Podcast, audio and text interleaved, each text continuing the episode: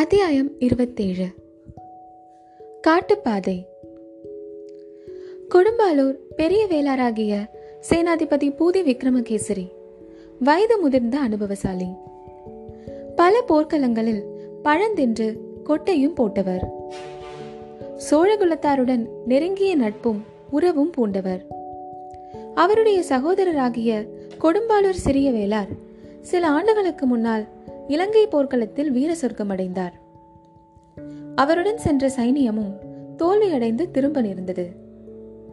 அந்த பழியை துடைத்து கொடும்பாலூரின் வீர பிரதாபத்தை மீண்டும் நிலைநாட்டுவதில் அவர் பெரிதும் ஆத்திரம் கொண்டிருந்தார். ஆகையாலேயே சற்று வயதானவராக இருந்தும் இலங்கை படைக்கு தலைமை வகித்து அங்கு வந்திருந்தார். இலங்கை போரை நன்கு நடத்த முடியாமல் பழுவேட்டரையர்களால் விளைந்த இடையூறுகளை பற்றி முன்னமே பார்த்தோம் அல்லவா? நெடும் காலமாக அந்த இரண்டு சிற்றரசர் குலத்துக்கும் ஏற்பட்டிருந்த போட்டியும் பகைமையும் இதனால் இப்போது அதிகமாய் வளர்ந்திருந்தன. எனவே பழுவூர் முத்திரையிட்ட லட்சணையுடன் அகப்பட்டு கொண்ட வந்தியத்தேவன் பாடு சேனாதிபதி பெரிய வேளாரிடம் கஷ்டமாகத்தான் போயிருக்கும். அதிர்ஷ்டவசமாக அனிருத்த பிரம்மராயரிடம் இதை பற்றி அவர் பிரஸ்தாபிக்க நேர்ந்தது. வந்தியத்தேவனை பற்றிய உண்மையை ஆழ்வார்க்கடியாரிடமிருந்து தெரிந்து கொண்ட அனிருத்தர் அவனையே சேனாதிபதி பூதி விக்ரமகேசரியிடம் சென்று உண்மையை தெரியப்படுத்தும்படி அவசரமாக அனுப்பி வைத்திருந்தார். வானர்குலத்து வீரகுமாரனை மேலும் கீழும் முற்று பார்த்த சேனாதிபதி பூதி விக்ரமகேசரிக்கு அவனிடம் நல்ல அபிப்பிராயம் உண்டாகி இருக்க வேண்டும். அன்பான குரலில், தம்பி, உன்னை இங்கே சரியாக கவனித்துக் கொண்டார்களா? தங்குவதற்கு இடம், உணவு எல்லாம் சரிவர கிடைத்ததா என்று கேட்டார். ஆம் சேனாதிபதி, ஒரு குறையும் இல்லாமல் பார்த்து கொண்டார்கள். கூறிய ஏவலை செய்வதற்கு வாசலில் ஐந்தாறு சேவகர்கள் எப்போதும் காத்திருந்தார்கள். தங்குவதற்கு இடம் தாராளமாக கிடைத்தது. ராஜபோஜனத்துக்கு ஒரு பூனையை அனுப்பி வைத்தார்கள். அதை நான் சாப்பிட எண்ணியிருக்கையில் இந்த வீர வைஷ்ணவரை கண்டதும் கோபம் வந்துவிட்டது. இவரை நகத்தினால் பிராண்டிவிட்டு அது ஓடிவிட்டது என்றான். சேனாதிபதி, ஓஹோ, இந்த பிள்ளை ரொம்ப வேடிக்கைக்கார பையனாக இருக்கிறான். திருமலை, இவன் சொல்வது உண்மையா என்று கேட்டார். சேனாதிபதி, இவன் முன்னோர்கள் கவிஞர்களாம். ஆகையால் இவனிடமும் கற்பனா சக்தி அதிகம் இருக்கிறது. மற்றபடி இவன் சொல்வது உண்மைதான். இவனை நான் பார்க்க போன இடத்தில் ஒரு பூனை என் கை கால்களை பிராண்டி விட்டது என்றான் ஆழ்வார்க்கடியான். அவனுடைய உடம்பில் ஏற்பட்டிருந்த இரத்த காயங்களை பார்த்து பார்த்து சேனாதிபதி பூதி விக்ரமகேசரி விழுந்து விழுந்து சிரித்தார். ஒரு பூனையா உன்னை இந்த பாடு படுத்தி விட்டது?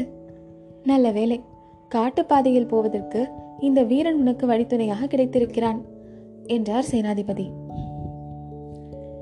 சேனாதிபதி, எனக்கு வழித்துணை தேவையில்லை. என்னுடைய கைத்தடியே போதுமானது. அதை எடுத்துக்கொள்ளாமல் நான் இவனை பார்க்க போனதுதான் பிசகாக போய்விட்டது என்றான் ஆழ்வார்க்கடியான். அப்படியானால் இவனுக்கு நீ வழித்துணையாக இரு. புறப்படுவதற்கு முன்னால் இவனுக்கு சரியாக சாப்பாடு பண்ணி வைத்துவிட்டு அப்புறம் கிளம்பு. தம்பி, இப்போது இலங்கையில் சாப்பாட்டு வசதி கொஞ்சம் குறைவு. இங்கே உள்ள ஏரி குளங்களையெல்லாம் மகிந்தனுடைய சேனா வீரர்கள் கரையை உடைத்துவிட்டு போய்விட்டார்கள். அதனால் விவசாயம் சரியாக நடப்பதில்லை. விவசாயம் செய்வதற்கு ஆட்களும் இல்லை. இந்த நாட்டு மக்களே பட்டினி கிடக்கிறார்கள். நம் வீரர்களுக்கு எப்படி உணவு கிடைக்கும்? நம்முடைய நாட்டிலிருந்தும் அரிசி போதிய அளவு அனுப்பி வைப்பதில்லை என்றார் சேனாதிபதி. சேனாதிபதி, அது எனக்கு தெரிந்த விஷயம்தான். பழையாறை வீர படைவீடுகளின் வழியாக இளைய பிராட்டி சென்றபோது பெண்டுகள் அவரிடம் முறையிட்டதை கேட்டுக்கொண்டிருந்தேன். இலங்கையில் எங்கள் கணவன்மார்களும் பிள்ளைகளும் பட்டினி கிடக்கிறார்களாமே என்று முறையிட்டார்கள் என்றான் வந்தியத்தேவன். ஓஹோ, இது அங்கேயும் தெரிந்து முறையிட்டார்களோ? நல்லது நல்லது. அதற்கு இளைய பிராட்டி என்ன மறுமொழி சொன்னார்கள் என்று ஆர்வத்துடன் கேட்டார் பூதி விக்ரமகேசரி. சேனாதிபதி பெரிய வேளார் இலங்கையில் இருக்கும் வரையில் நம் வீரர்களை பட்டினியால் சாகவிட மாட்டார். நீங்கள் கவலைப்பட வேண்டாம் என்று ஆறுதல் சொன்னார் என்றான் வந்தியத்தேவன். ஆஹா, இளைய பிராட்டி அவ்விதம் சொன்னாரா? உலகத்தில் எத்தனையோ ராஜகுலங்களில் எவ்வளவோ புகழ்பெற்ற கன்னிகைகள் பிறந்ததுண்டு. ஆனால் எங்கள் இளைய பிராட்டிக்கு இணையானவர் வேறு யாரும் இல்லை என்று பூரித்தார் சேனாதிபதி. அடுத்தபடியாக சொல்லக்கூடிய இளவரசி ஒருவர் உண்டு சேனாதிபதி என்றான் வந்தியத்தேவன். ஹதியார் தம்பி என்று கேட்டார் சேனாதிபதி. கொடும்பாளூர் இளவரசி வானதி தேவிதான். ஆஹா, இந்த பிள்ளை ரொம்ப பொல்லாதவன். இவனுடைய கற்பனா சக்தி என்னையே மயக்கிவிடும் போல் இருக்கிறது. தம்பி, பழையாறையில் எங்கள் குலவிளக்கை நீ பார்த்தாயா? பார்த்தேன் ஐயா. இளைய பிராட்டியுடன் இணை பிரியாமல் இருந்து வருகிறவரை எப்படி பார்க்காமல் இருக்க முடியும்?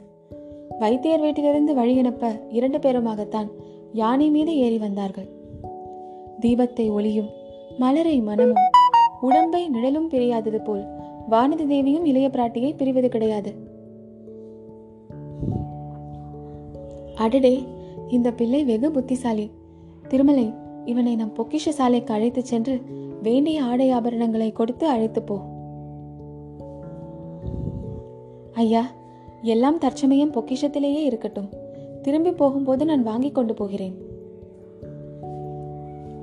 தம்பி, எங்கள் வீட்டு பெண்ணை பற்றி, வானதியை பற்றி இளைய பிராட்டி எனக்கு செய்தி ஒன்றும் அனுப்பவில்லையா? சேனாதிபதி, தங்களிடம் நான் பொய் சொல்ல விரும்பவில்லை. யாரிடமும் எப்பொழுதும் பொய் சொல்ல வேண்டாம் தம்பி. இந்த வீர வைஷ்ணவர் விஷயத்தில் மட்டும் தயவு செய்து விலக்களிக்க வேண்டும் சேனாதிபதி. இவரிடம் உண்மை சொன்னால் என் தலை வெடித்து போய்விடும்.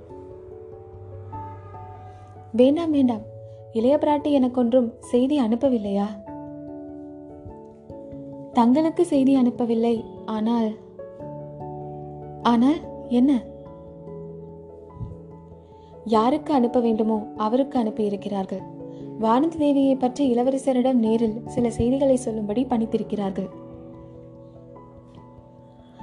உன்னை போன்ற புத்திசாலி பிள்ளையை நான் பார்த்ததே இல்லை என்று கூறி சேனாதிபதி பெரிய வேளார் வந்தியத்தேவனை மார்போடு அணைத்துக் கொண்டார். பின்னர், சரி, இனி வீண் பொழுது போக்க வேண்டாம், புறப்படுங்கள் என்று சொன்னார். ஐயா, இந்த வீர வைஷ்ணவர் என்னோட அவசியம் வரத்தான் வேண்டுமா? இவர் இல்லாமல் நான் தனியே போகக்கூடாதா? இவர் வருவதில் உனக்கென்ன ஆட்சேபம் தம்பி? எனக்கு ஆட்சேபம் இல்லை. என் இடையில் செருகியுள்ள கத்தி சுத்த வீர சைவ கத்தி. அது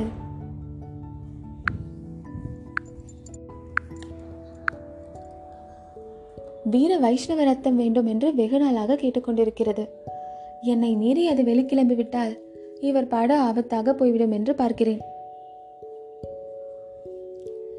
அப்படியானால் அந்த கத்தியை இங்கே விட்டுவிட்டு வேறு கத்தி எடுத்துக்கொண்டு போ.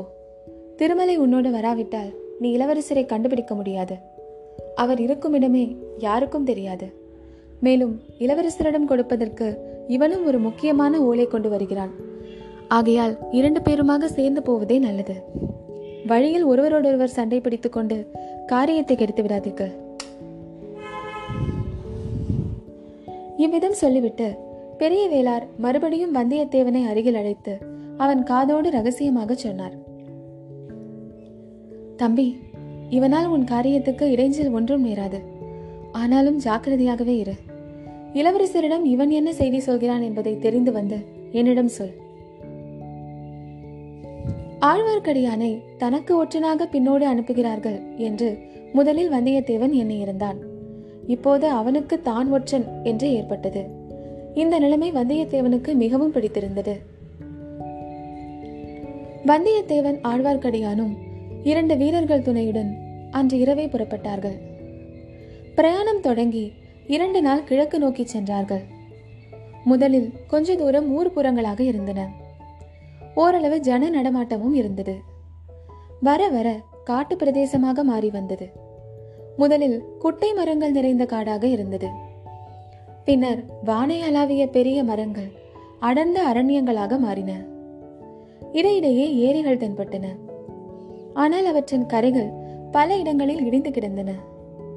தண்ணீர் நாலாபுறமும் ஓடிப்போய் ஏரிகள் வறண்டு கிடந்தன. கழனியில் பயிர் செய்யப்படாமல் கிடந்தது. இன்னும் ஓரிடத்தில் விசாலமான பிரதேசத்தில் தண்ணீர் தேங்கி இருந்தது. பாலாவி நதியின் கரை வெட்டப்பட்டபடியால் அதன் தண்ணீர் நதியோடு போகாமல் வெளியில் கண்டபடி சிதறி சென்று அப்படி தண்ணீர் தேக்கம் உண்டானதாக தெரிந்தது. இந்த காட்சிகளை எல்லாம் பார்த்து கொண்டு அவர்கள் சென்றார்கள். நீடித்த யுத்தத்தினால் அந்த பிரதேசத்தில் ஏற்பட்டிருந்த அழிவுகளை பற்றி ஆழ்வார்க்கடியான் வந்தியத்தேவனுக்கு எடுத்து சொல்லிக் கொண்டு போனான். யுத்தம் எவ்வளவு கொடுமையானது என்று அடிக்கடி அவன் கூறினான். அதை பற்றி இருவருக்கும் விவாதம் பலமாக நடந்தது. இரண்டு தினங்களுக்கு பிறகு பிரயாண திசை மாறியது. கிழக்கு திசையில் சென்றவர்கள் இப்போது தெற்கு நோக்கி திரும்பினார்கள். வர வர பிரதேசங்கள் அடர்த்தியாகி கொண்டு வந்தன. சமவெளி பிரதேசம் மாறி பாறைகளும் சிறிய குன்றுகளும் எதிர்பட்டன. இன்னும் தூரத்தில் பெரிய பெரிய மலை தொடர்கள் வானை அளாவிய சிகரங்களுடன் தென்பட்டன. காடுகளின் தோற்றம் பயங்கரமாகிக் கொண்டு வந்தது. பட்சிகளின் இனிய குரல்களோடு ஏதேதோ இனந்தெரியாத கோரமான சப்தங்கள் கலந்து எழுந்தன. அத்தகைய காட்டு வழிகளில் கொடிய மிருகங்களினால் ஏற்படக்கூடிய அபாயங்களை பற்றி பேச்சு எழுந்தது. நரிகள், சிறுத்தை புலிகள், கரடிகள், யானைகள் ஆகிய மிருகங்கள் அக்காடுகளில் உண்டு என்று ஆழ்வார்க்கடியான் கூறினான். நரிகள் கூட்டமாக வந்தால் அபாயம் அல்லவா என்று வந்தியத்தேவன் கேட்டான். கடம்பூர் மாளிகையில் அவன் கண்ட பயங்கர கனவு அவனுக்கு நினைவுக்கு வந்தது. நரிகள் கூட்டத்தை காட்டிலும் ஒற்றை நரியின் ஊளையினால் அபாயம் அதிகம் என்று ஆழ்வார்க்கடியான் கூறினான். அது எப்படி சுவாமிகளே? இந்த காடுகளில் நரியும் சிறுத்தையும் சேர்ந்து வேட்டைக்கு போகும். சிறுத்தை அங்கங்கே பதுங்கிக் கொண்டிருக்கும். நரி அங்குமிங்கும் ஓடி இறை தேடும். மனிதனையோ மான் முதலிய சாது மிருகத்தையோ கண்டால் ஒற்றை குரலில் ஊளையிடும். உடனே சிறுத்தை பாய்ந்து வந்து விழுந்து கொள்ளும். இப்படி சிறுத்தைக்கு ஒற்றன் வேலை செய்யும் நரிக்கு ஓரே என்று பெயர். இப்படி இவர்கள் பேசிக்கொண்டு போன போது சற்று தூரத்தில் கடல் குமுறுவது போன்ற சத்தம் கேட்டது. கடற்கரையிலிருந்து வெகு தூரம் வந்துவிட்டோமே, இது என்ன சத்தம் என்று வந்தியத்தேவன் கேட்டான். பக்கத்தில் எங்கேயோ ஏரி அல்லது குளம் இருக்க வேண்டும். அதில் தண்ணீர் குடிப்பதற்கு யானை மந்தை வருவதை போல் தோன்றுகிறது என்றான் ஆழ்வார்க்கடியான். ஐயையோ, யானை மந்தையில் நாம் அகப்பட்டுக் கொண்டால்? அதை பற்றி கொஞ்சமும் பயமில்லை. மந்தையில் வரும் யானைகள் நம்மை ஒன்றும் செய்து விடாது. நாம் ஒதுங்கி நின்றால் அவை நம்மை திரும்பி கூட பார்க்காமல் வழியோடு போய்விடும். இதற்குள் அவர்களுடன் வந்த வீரர்களில் ஒருவன் ஒரு மரத்தின் மேல் ஏறி நாலு பக்கமும் பார்த்தான். ஐயா ஐயா, ஒற்றை யானை வருகிறது. மத யானை மரங்களை முறித்து அதம் செய்து கொண்டு வருகிறது என்று கூவினான். ஐயோ, இது என்ன சங்கடம்! எப்படி தப்புவது என்று ஆழ்வார்க்கடியான் பீதியுடன் கூறி அங்கும் இங்கும் பார்த்தான். மந்த யானைகளுக்கு பயமில்லை என்றே, ஒற்றை யானைக்கு ஏன் இவ்வளவு பயம் என்று வந்தியத்தேவன் கேட்டான். அப்பனே, மதம் கொண்ட ஒற்றை யானை சாதாரண ஆயிரம் யானைகளுக்கு சமமானது. அதன் மூர்க்கத்தனத்துக்கு முன்னால் யாரும் எதிர்த்து நிற்க முடியாது. எங்கள் மூன்று பேர் கையில் வேல் இருக்கிறது. உம்முடைய கையில் ஒரு தடி இருக்கிறதே. ஒரு மத யானையை ஆயிரம் வேல்களாலும் எதிர்க்க முடியாது. அதோ ஒரு செங்குத்தான குன்று தெரிகிறதே, அதெல்லாம் ஏறிக்கொண்டால் ஒரு வேலை தப்பித்துக் கொள்ளலாம்.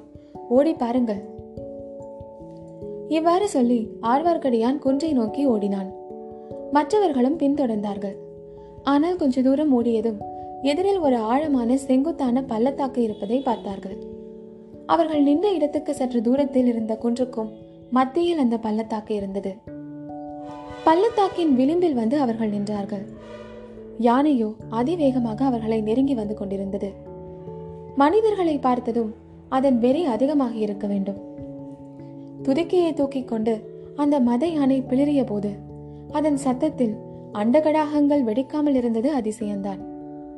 அதை கேட்ட மனிதர்கள் நாலு பேரும் காதை பொத்திக் கொண்டார்கள். தலைக்கு ஒரு பக்கம் சிதறி ஓடினார்கள். யானை மேலும் நெருங்கி வந்தது. மேலும் மேலும் நெருங்கி வந்தது.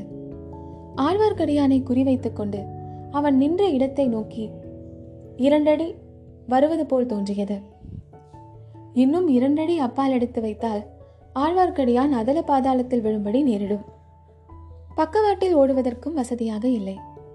செடி கொடிகள் அடர்ந்திருந்தன. ஓடி தப்பிக்கத்தான் முடியுமா? வந்தியத்தேவன் கையில் வேலை எடுத்தான். ஆனால் அந்த மதையானையின் வேகத்தை இந்துவனுடைய வஜ்ராயுதத்தினால் கூட அச்சமயம் தடுக்க முடியாது என்று அவனுக்கு தோன்றியது. வேலை பிடித்த கை பலவீனமுற்று தளர்ந்து சூழ்ந்தது. அந்த நேரத்தில் ஆழ்வார்க்கடியானுடைய ஒரு செய்கை வந்தியத்தேவனுக்கு ஒரு பக்கத்தில் சிரிப்பை உண்டாக்கிற்று.